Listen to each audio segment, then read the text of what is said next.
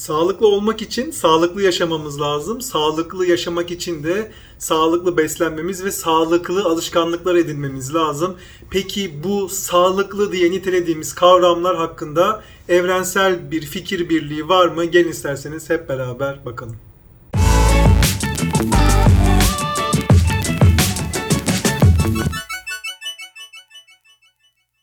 Herkese merhaba. Bir önceki bölümde sağlık ve hastalık kavramlarından bahsetmiş.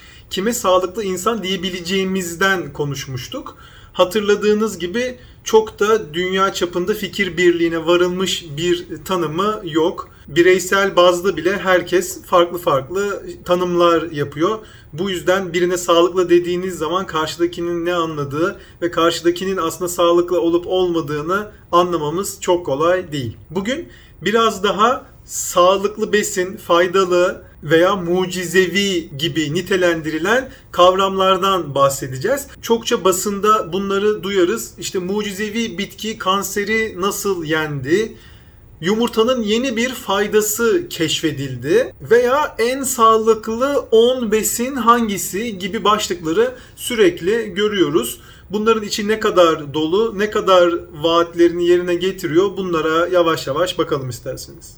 Bence öncelikle her besinin teker teker sağlıklı olduğunu savunmak zaten temelde yanlış. Herkesin vücudu farklı olduğu gibi her besinin yetiştiği coğrafya ve her besinin muhteviyatı da zaten türleri de çok farklı. Örneğin biz elma deyip geçiyoruz ama onun onlarca belki yüzlerce çeşidi var ve yaşadığınız yere göre veya hep aynı yerde yaşasanız bile aldığınız manava göre hep aynı manavdan alıyorsanız da o manavın aldığı elmanın yerine göre muhteviyatı, antioksidan etkinliği, e, içindeki şeker oranı çok fazla değişiyor. Bu yüzden elma deyip elma sembolik olarak kullanıyorum.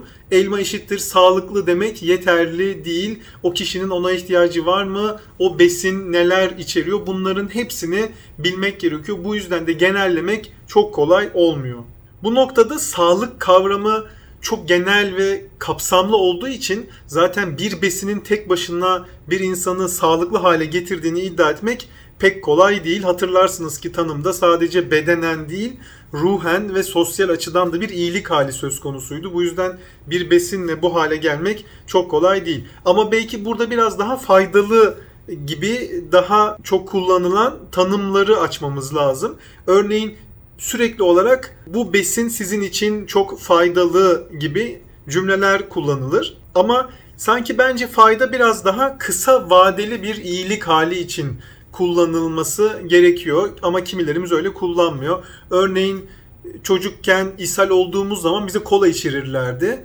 Kola o basınç farkından dolayı e, şekeri ve suyu damar içine çektiği için o zaman bizim için faydalıydı ama eminim ki hiç kimse kolanın sağlıklı bir içecek olduğunu iddia etmez. Veya terli terli bahçede top oynarken gidip musluk suyundan su içerdik ve o bizim kaybettiğimiz suyu yerine koymamızı sağlardı. Ama yine de o musluktan akan suyun sağlıklı olduğunu eminim ki hiç kimse iddia etmeyecektir. En azından şimdi musluklarda akan sular için. Yine aklıma gelen bir örnek arı soktuğu zaman parmağımızı örneğin parmağımıza işerdik. Bu e, çişimizin bizim için yine sağlıklı olduğunu anlamına gelmez. Orada kısa vadeli bir fayda ilişkisi olduğu için o noktada kullanılıyor ve o noktada faydalı. Bu yüzden de bu bilgiyle geriye dönük bilgilerimizi tazelemek gerekirse bize hep faydalı ve sağlıklı olduğu söylenen besin maddeleri acaba gerçekten faydalı ve sağlıklı mı?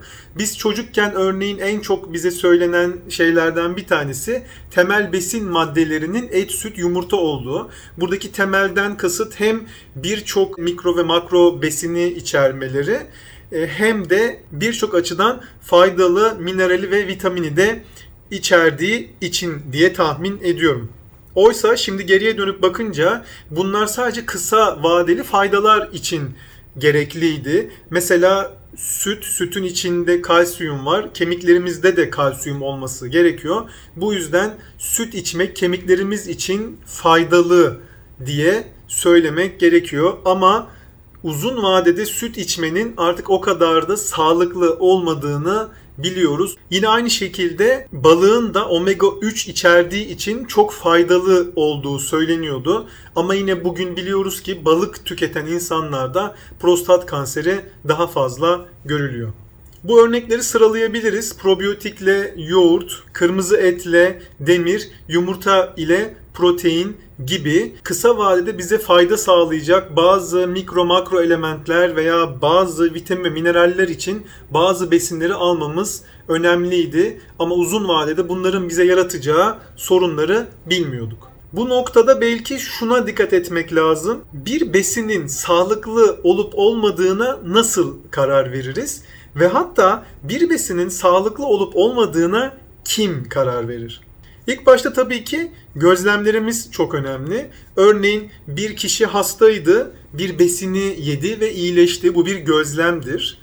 Ama tek kişilik bir gözlemdir. Daha çok kişiye bakıldığı zaman örneğin 100 tane aynı hastalığı geçiren kişiye bakılır. Bunların içerisinde o besini yiyenler daha çok iyileşmişse bu gözlemsel bir çalışmadır. Sebep sonuç ilişkisi içermez. Çünkü tesadüf veya onu o besini tüketenlerin faydalandığı belki başka bir faktör de olabilir bu denkleme girmemiş olan. Bu noktada tabi bilimsel çalışma metodolojisi çok önemli. Bir bilimsel çalışma dizayn edip bir besinin sağlıklı olup olmadığını anlayabiliriz. Ama bu da her zaman %100 doğru değildir. Çünkü randomize kontrollü. Yani kimin ne yediğini bilmeden iki birbirine eş gruba iki ayrı besini verip bunların aynı etki yapıp yapmadığına bakmanız lazım. İşte besinlerle ilgili en büyük sıkıntı da zaten tam bu noktada başlıyor. Çünkü bu şekilde bir bilimsel çalışma yapıp yani randomize kontrollü bir çalışma yapıp bunun kansere veya kalp krizine iyi gelip gelmediğini anlamak pek mümkün değil. Çünkü sonuçta o kişi sadece mesela yumurta ile ilgili bir çalışma olsun. Sadece yumurta yemiyor, sadece peynir yemiyor. Yanında bir sürü şey yiyor. Belki sigara içiyor, belki spor yapıyor, belki yapmıyor. Eğitim düzeyi, hastaneye ulaşma süresi gibi birçok faktör var bir insanın sağlıklı olup olmayacağını değiştiren. Bu yüzden de bilimsel çalışmalarla ne dendiği değil, kimin söylediğine bakmak biraz daha anlamlı ve genelde bu et, süt, yumurta dediğimiz besinlerin bize iyi olduğunu söyleyenler aslında maalesef hayvansal endüstrisi. Bunu birçok yapılan çalışmanın en altında yazan ek bilgi kısmında detaylıca görebilirsiniz. Peki bir besinin sağlıksız olduğuna nasıl karar veririz? O besinin bizi illa anında öldürmesi mi gerekiyor? Mesela siyanür, mesela arsenik onu böyle filmlerdeki gibi aldınız ölürseniz mi sağlıksız? Uzun vadede sorun çıkarıyorsa yine bunu da bilimsel çalışmalarla deneyip bakıp görerek karar vermeli. Mesela bir besin insülin direncinizi arttırıyorsa yani sizi diyabet yapma potansiyeli varsa o zaman o besinin kemikleri koruyucu etkisi belki de göz ardı edilebilir. Ya da mesela omega 3 almak için balık önerirken acaba o kişide prostat kanseri ihtimalini artırıyor olabilir misiniz? Yine aynı şekilde süt içerek kalsiyum alıp kemiklerine iyi gelmesine, kalbine iyi gelmesini vaat ederken acaba rahim kanseri ihtimalini artırıyor muyuz? Yine bunlar daha önce speküle edilmiş, konuşulmuş şeyler ama hayvansal endüstrisi bunları maskeleyerek bize sunduğu için biz uzun vadeli bazı zararları bilmeden kısa vadeli faydalar içinde kayboluyoruz. Peki o zaman sağlıklı beslenmeyi nasıl tanımlamak lazım bu noktada? İçinde bilmem ne olduğu için o da benim bilmem neme iyi geliyor diye bir besini yemek sağlıklı değildir. Çok kısa vadeli bir faydadan başka bir işe yaramaz. Sağlıklı beslenmek bir yaşam biçimi, bir beslenme biçimidir, bir alışkanlıklar topluluğudur tek bir besin mucizevi değildir. Tek bir besin türüne yönelmek de çok mantıklı veya sağlıklı değildir. Uzun vadede onarıcı etkisi olan antioksidan, antiinflamatuar etkisi olduğunu bildiğimiz besinler genellikle bitkisel besinlerdir. Hayvansal besinler içinde bizim için faydalı elementler, mineraller, vitaminler de olsa uzun vadede bizim için risk oluşturan besinlerdir. Bunları geçen videolarda zaten saatlerce anlattım. Oradan kontrol edebilirsiniz. Ama şunu da unutmayın ki hiçbir besin tek başına mucizevi değildir. Hayatınıza bir meyveyi veya bir sebzeyi katarak sağlıklı hale gelemezsiniz.